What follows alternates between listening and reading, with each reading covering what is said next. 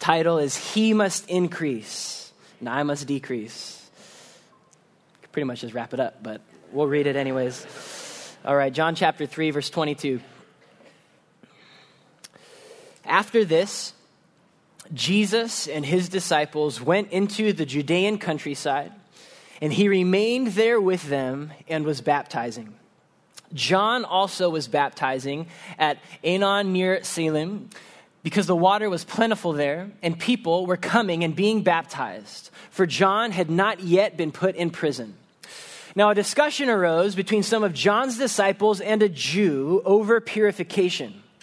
And they came to John and said to him, Rabbi, he who is with you across the Jordan, to whom you bore witness, look, he is baptizing, and all are going to him. John answered, A person cannot receive even one thing unless it is given him from heaven. You yourselves bear me witness that I said, I am not the Christ, but I have been sent before him. The one who has the bride is the bridegroom. The friend of the bridegroom who stands and hears him rejoices greatly at the bridegroom's voice. Therefore, this joy of mine is now complete. He must increase, but I must decrease. Jesus, we thank you for your living and active and powerful, inerrant, perfect, holy word. You say of your word, it is firmly fixed in the heavens. That God, you breathed and you spoke through the personalities and circumstances of living people, and you gave us your word. And as John said, to hear your voice brings him great joy. And Jesus, right now, we don't want to hear any other voice but yours. We want this church to be about the voice of the bridegroom who is Jesus. So, Lord, would you help me be faithful just to um, just unfold what is here, and would you help all of us to receive it, to um, be uh, rid of distractions, to have soil that is able to receive the implanted word. Would you just prepare our hearts and our the soil right now, Lord? Would you rid us of the enemy, of those rocks, of those thorns, those things that choke out your word, Lord? would you speak to us? Jesus, this morning we just ask that we together would decrease and you would increase. This is all for your great name, Jesus. And it's in your name we pray. Amen. Amen. Well, there's a, a phenomenon in theater acting uh, that is designed to draw the eyes of the audience to one particular place and person. It is called upstaging. Uh, it's typically used when it's time for the main character to come on the stage, and all the other characters back away, and often they even turn their back to the audience, and it just makes all the eyes go to the one person who's up front who's facing the audience. Now, that is the, the good use of upstaging, but very often in theater, uh, if you upstage someone, it means that you're not the main character, you're a supporting character, you're in the background, but you're just acting in such a way that you are drawing attention to yourself in a way that is taking attention away from where it's supposed to be. That's to upstage someone. Now, there is a sin that is as old as time itself. It's a sin that predates even humanity. It is the sin that overtook one of the greatest angels of God. It's the sin that led Lucifer to desire to upstage Yahweh. This is the sin of pride. Now, this is also the sin that Satan used to tempt our first parents in the Garden of Eden. Look what Satan said in Genesis chapter 3, verse 5. He's telling them to eat the fruit, and he says, For God knows that when you eat of it, Your eyes will be opened, here it is, and you will be like God. The sin of pride has ran in the blood of every human being since the fall of humanity. Uh, there, there's a 17th century physicist and mathematician and a Catholic theologian named Blaise Pascal. He's a genius. And he speaks of pride, and he said these words of pride. This is what he said We are so presumptuous that we should like to be known all over the world, even by people who will only come when we are no more. Such is our vanity that the good opinion of half a dozen people around us gives us pleasure and satisfaction. The Bible does not speak uh, well of pride. Look at these few verses of how God Himself speaks of pride. Proverbs 16, 18. Pride goes before destruction, and a haughty spirit before a fall. Get the prophet Obadiah. The pride of your heart has deceived you. You who live in the clefts of the rock, in your lofty dwelling, who say in your heart, Who will bring me down to the ground? Look at James 4 6. But he gives more grace. Therefore, it says, God opposes the proud, but gives grace to the humble. Proverbs is saying, Take heed. Obadiah is saying, Your own pride blinds you. You're, if you don't think you're proud, you are so proud that you are blinded by your pride. And James 4 says, If you are proud, you will be opposed by God Himself. Now, one of the deadliest aspects of pride is that we are so in touch with everyone else's pride. Isn't that true? But we are so blinded by our own pride. You guys, I will confess to you that this week as I was studying this text, I will, I'm ashamed to say this. I'm like, oof, that is for that person. Oof, this nug is going to hurt that person. Oof, this person needs to hear that. I literally lived in that for like two or three days. I'm not even kidding. Um, and it was like Thursday or Friday, and I was just listening to this one podcast, completely unrelated. And um, it was, a, it was a, a past, an older pastor talking about his younger days in his church and the situation going on. And in that moment, it was as if the Holy Spirit said, like the prophet Nathan to David, You are the man. And all of those judgments that I'd accumulated from this week just like fell upon me and I, I, you guys, I was honestly embarrassed. I was like, I am so proud. I am so blinded by my pride. Now, uh, I want to say this to you. This sermon is for you. Um, it's not for anyone else. The sermon's for you. Uh, you may be thinking, oh, this is going to be really important for so and so. I have seen pride in this church in this way let me tell you, this sermon is for you. And if you can't receive it, you need it more than anyone else. This sermon is for you. Now, if there ever was a man who deserved to be proud of himself, it was John the Baptist. Jesus himself says of John, Truly I say to you, among those born of women, there has arisen no greater than John the Baptist. Jesus says there is no one greater than John. He's the first true prophet Israel had seen in 400 years. His ministry is a huge success. People were flocking to see him, to hear him, to be baptized by him. And yet, in our text, uh, we see this great man, John, at the very end of his greatness, at the very end of his ministry. The time has come for the main character to step on stage and for John to fade into the background.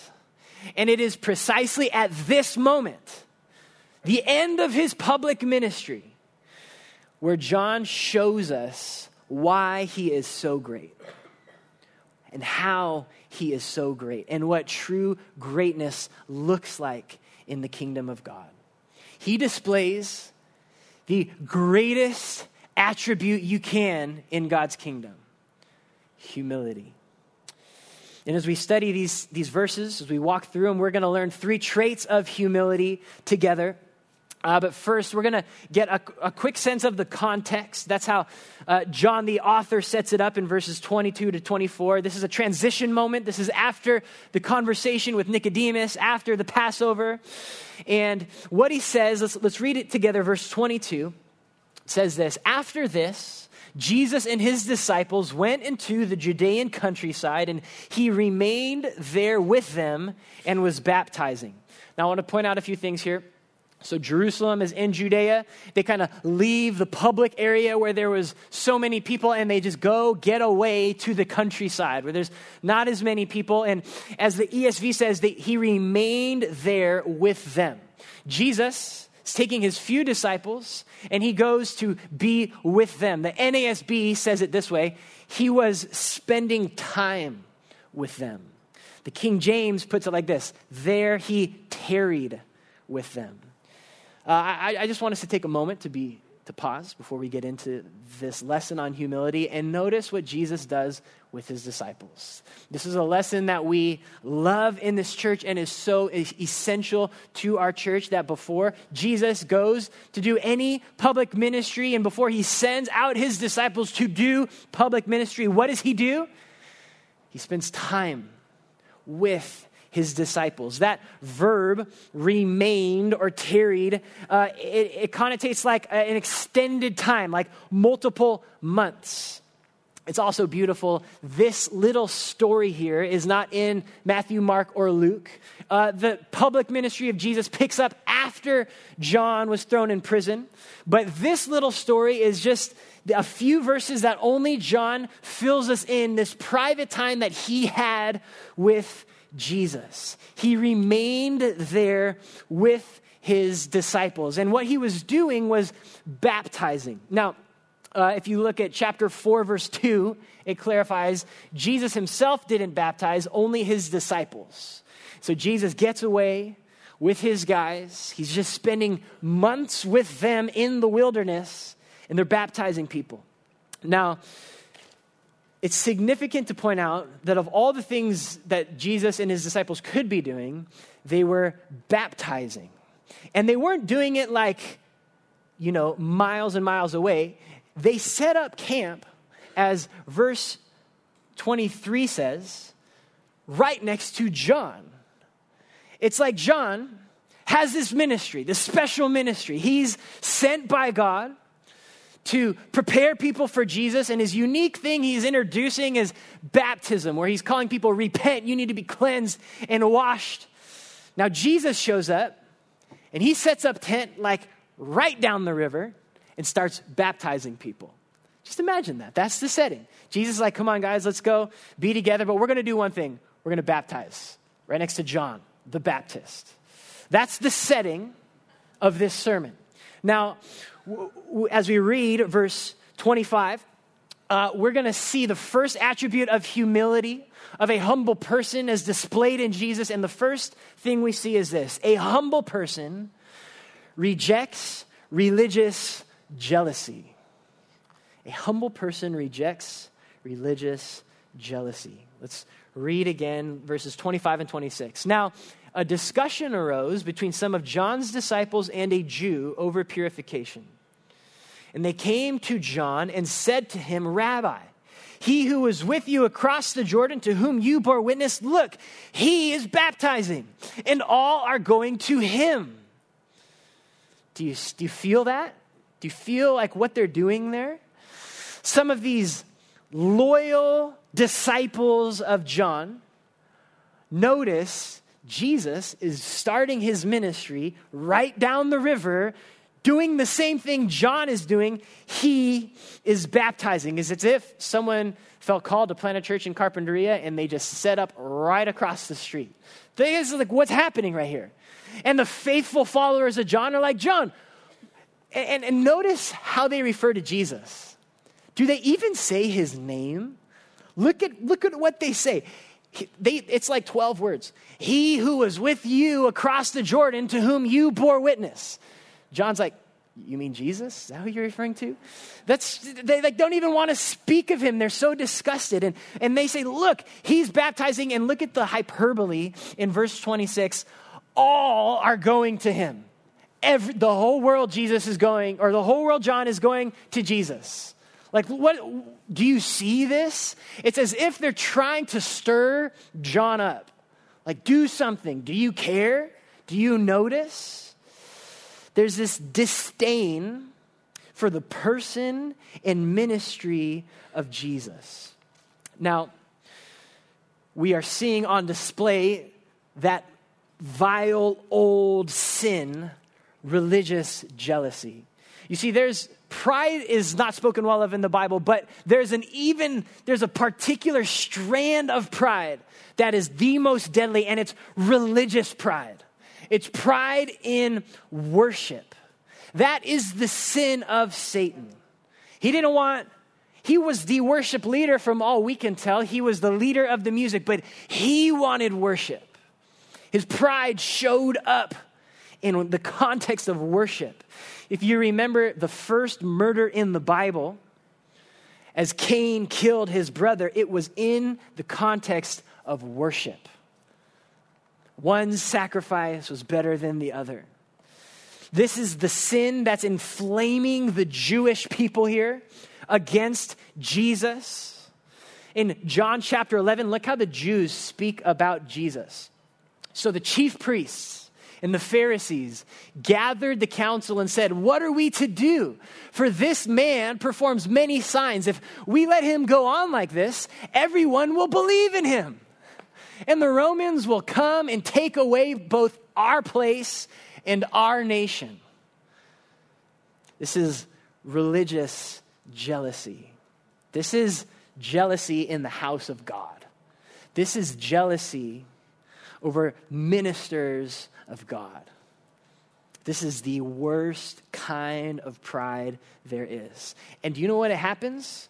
When we exalt human beings higher than God when we have a greater jealousy for a particular style or person over Jesus.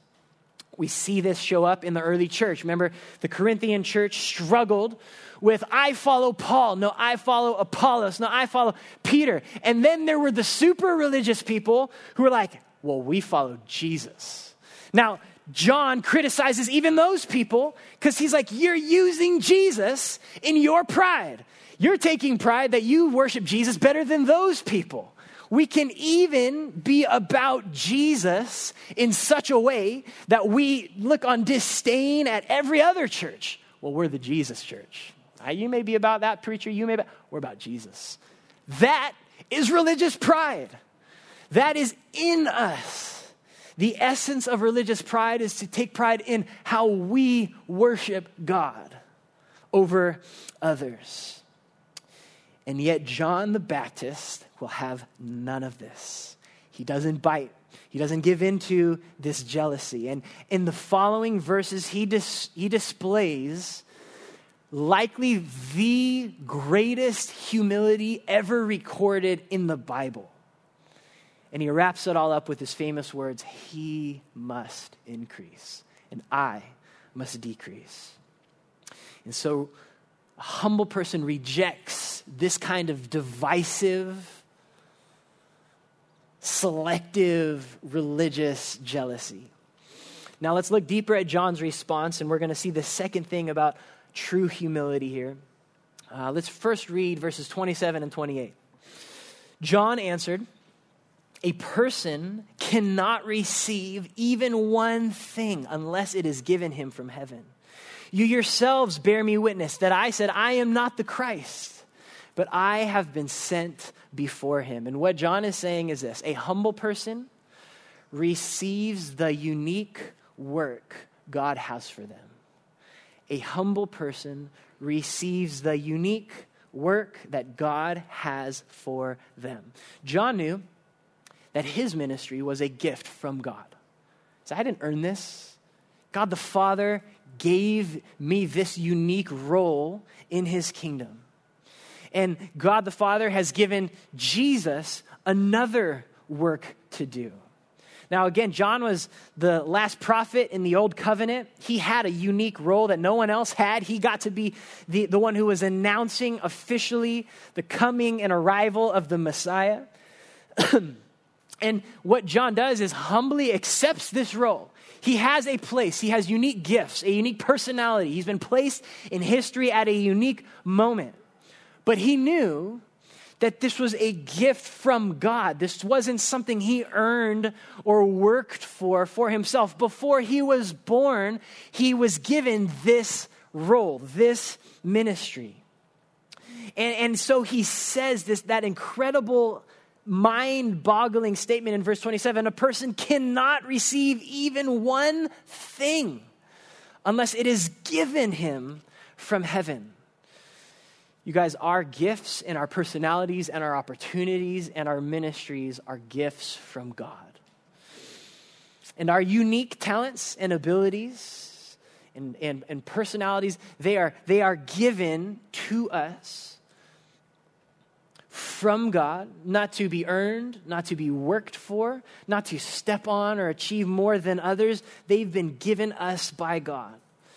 Uh, look at 1 Corinthians chapter 4, verse 7. For who regards you as superior?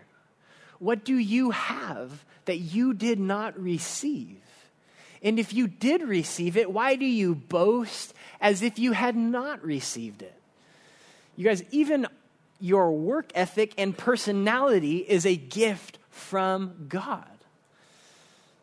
All that we have is a gift from God. And I, I want to notice, I want us to notice an important connection that's here in the text.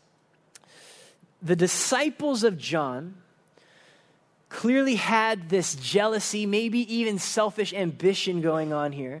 And what's the fruit of selfish ambition and jealousy? Well, verse 25 says, a discussion arose. Now, the ESV calls it a discussion. Other translations, the NIV calls it an argument. The NLT calls it a debate. The King James calls it a dispute.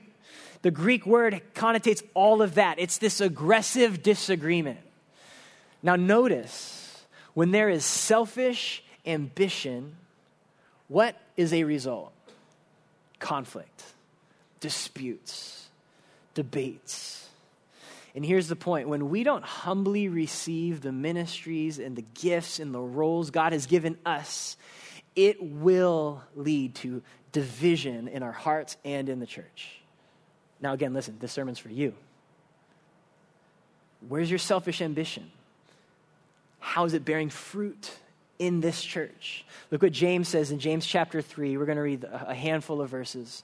Who is wise and understanding among you? By his good conduct, let him show his works in the meekness of wisdom. But if you have bitter jealousy and selfish ambition in your hearts, do not boast and be false to the truth. This is not the wisdom that comes from above, but is earthly, unspiritual, demonic. For where jealousy and selfish ambition exist, there will be disorder and every vile practice. But the wisdom from above is first pure, then peaceable, gentle, open to reason, full of mercy and good fruits, impartial and sincere and a harvest of righteousness is sown in peace by those who make peace. The Bible is crystal clear. If there's drama, it's because of selfish ambition, it's because of jealousy. And how we are to receive the word of God is please God. Where is my selfish ambition? Where is my jealousy? I'm going to read one more quote from a pastor named John Calvin. Uh, I know he's controversial, but he's a pastor and he has something good to say here, so listen. What man of the ordinary rank would venture to desire more than what the Lord has given him? This single thought, if it were duly impressed on the minds of us all, would be abundantly sufficient for restraining ambition and were ambition corrected and destroyed, the plague of contentions would likewise be removed. Man, if we could receive the unique gifts and opportunities God has given us and joyfully rejoice in the gifts and opportunities He's given others, gosh, the plague of contentions would be removed. And what a good phrase, the plague of contentions. Please, God, please do that in our church. So we see a humble person re- resists religious jealousy. A humble person gladly receives their unique work in the kingdom of God. And then the third truth is this a humble person rejoices in Jesus' glory. Let's read again verse 29. And John now takes this stuff and he, he applies a metaphor in verse 29. He says this The one who has the bride is the bridegroom. The friend of the bridegroom who stands and hears him rejoices greatly at the bridegroom's voice. Therefore, this joy of mine is now complete. John says there's a, there's a, bridegroom, or we would just call it a groom. You have the bride, and then you have the friend of the bridegroom, which we would call the best man. And in that culture, the friend of the bridegroom actually had a higher role than our typical best man. It was extreme honor, but it was also a ton of responsibility. He was responsible for arranging all the practical uh, parts of the feast. When it was time for the wedding to happen, it was his role, the, the, the friend of the bridegroom, to go to the bride and get her and bring her and present her to the groom. It was also his role to then escort them to the bridal chambers to make sure they got there, that there was no drama to happen. And it was such a high honor that it was, it was banned by law under any circumstance for the best man to have one day marry that bride. Even if the husband died, even if, if, he, got, if he divorced her, under no circumstances was the friend of the, of the groom ever to marry the bride. It was like a high honor. This is part of that, uh, that background. You remember when Samson had a wife and then he didn't show up and then the best man got the bride and Samson just went and killed everybody? It was like that kind of an issue. It was like a big deal. You don't just hand off the bride to the friend of the bridegroom. And in this metaphor, John identifies himself. He says, I am like the friend of the bridegroom. And what he's doing, he's putting all of this in perspective for his disciples. He's saying, Jesus is the groom, and Jesus has come for his bride. And it is my role to orchestrate this meeting, to present the bride, to bring the bride and the bridegroom together. And now that they are together, it is my role to back off. And, and the very fact that everyone is going to Jesus, the very thing that's driving his disciples crazy, John is saying, that is exactly why I'm here. So that everyone would go to Jesus and not to me. Nothing could bring me more joy than to see my best friend receive his bride. Now, consider how outrageous it would be for John to say, Do you know what? I want the bride for myself. I know, Jesus, you're here, the groom, but I want, I want a piece of that. I want the bride. Nope, you can't have her. Like, it's literally disgusting. It, it should feel absolutely wrong. Nothing should repulse us more than when any human being says, She's mine. Nope, she belongs to Jesus. That's why he says, he uses the words that are so intense, he must increase. I must decrease. It has to happen. This is for Jesus and his bride alone. And now I want to I want to speak uh, publicly to myself and to all of our perspectives of how we think about ministry for a moment. You guys, we cannot be more preoccupied with pastors and preachers than with Jesus. The bride should not be preoccupied with the best man. There is one groom and his name is Jesus. That is who we are all about. And when, and when a church becomes preoccupied with the best man, man, that church is beginning to die.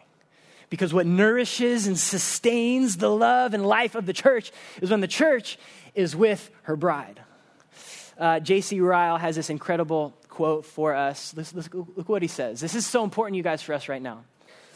As churches decay and fall away, they think less of Christ and more of their ministers. As churches revive and receive spiritual life, they think less of ministers and more of Christ. To a decaying church, the sun is going down and the stars are appearing. To a reviving church, the stars are waning and the sun is appearing.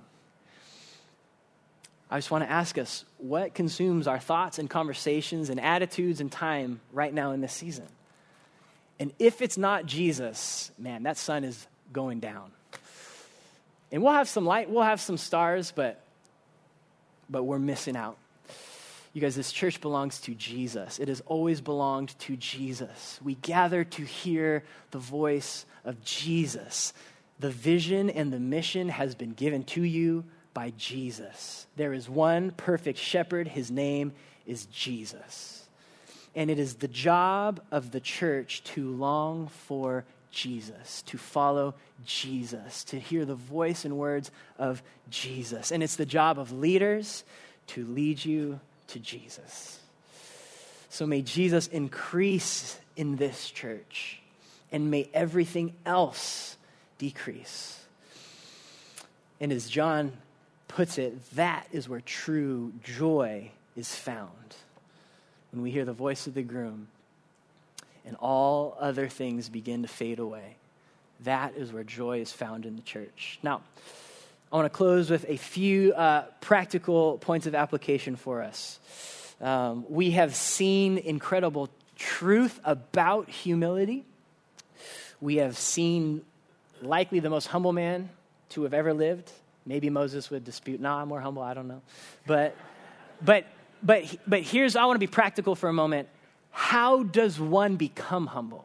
Like, okay, yeah, that's what humility looks like, but how do we get there? How do we cultivate it? How do we like walk and grow in humility? Um, and, and, I want to I want us to think about it. How did John cultivate humility? How did he get there? Uh, the first of our three practical things is this humility comes as we behold God. It couldn't be more practical than that, you guys. Humility is a byproduct more than something to be sought on its own. Right? How, it's, how weird is it to try to be humble? Like, it's, it's weird. You, it's, I'm so hum, I'm, I'm humble. Help me, I'm humble. No, humility is a byproduct when you see something bigger and greater and more beautiful than yourself you just like, wow, you just, you fall on your knees. You are humbled as you see something better and bigger and more beautiful. Now, you know, the problem is, is we spend most of our time comparing ourselves to each other, and we will always be able to find areas that we feel superior to so and so. Hey, listen, I'm better than that. I, I, you know, I may not have that, but I'm surely better than that.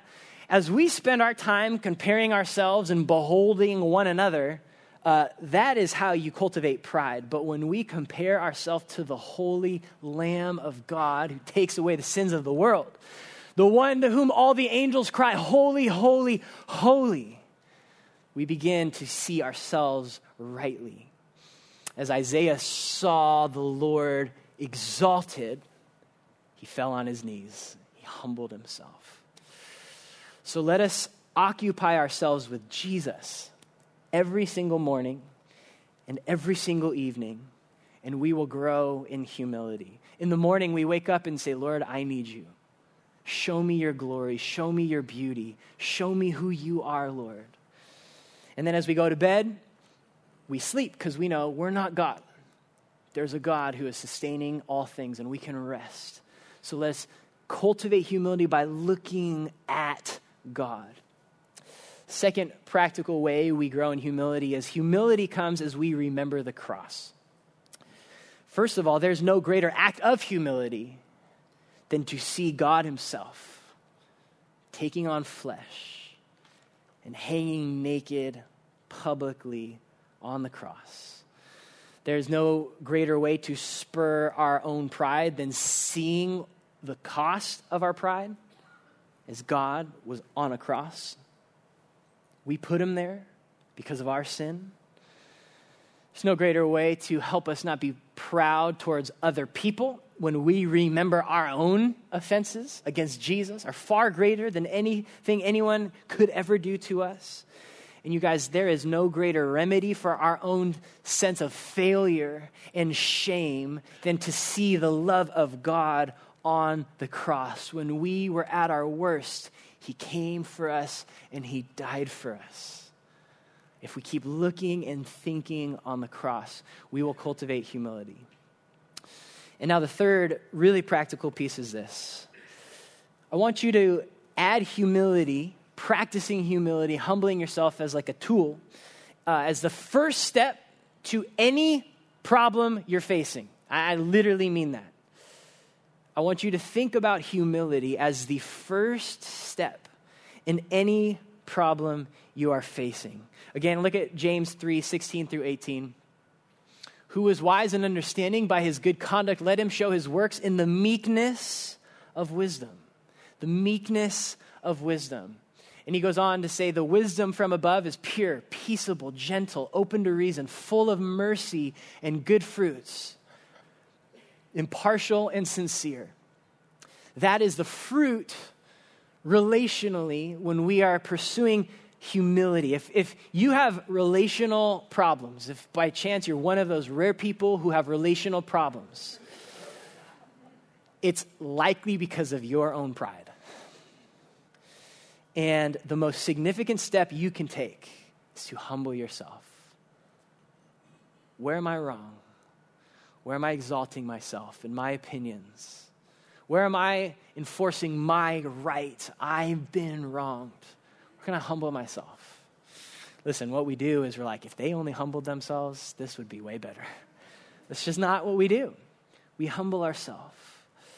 Are you trying to discern God's will for a decision or the future? Look what the Bible says, Psalm 25, verse 9. He leads the humble in what is right and teaches the humble his way.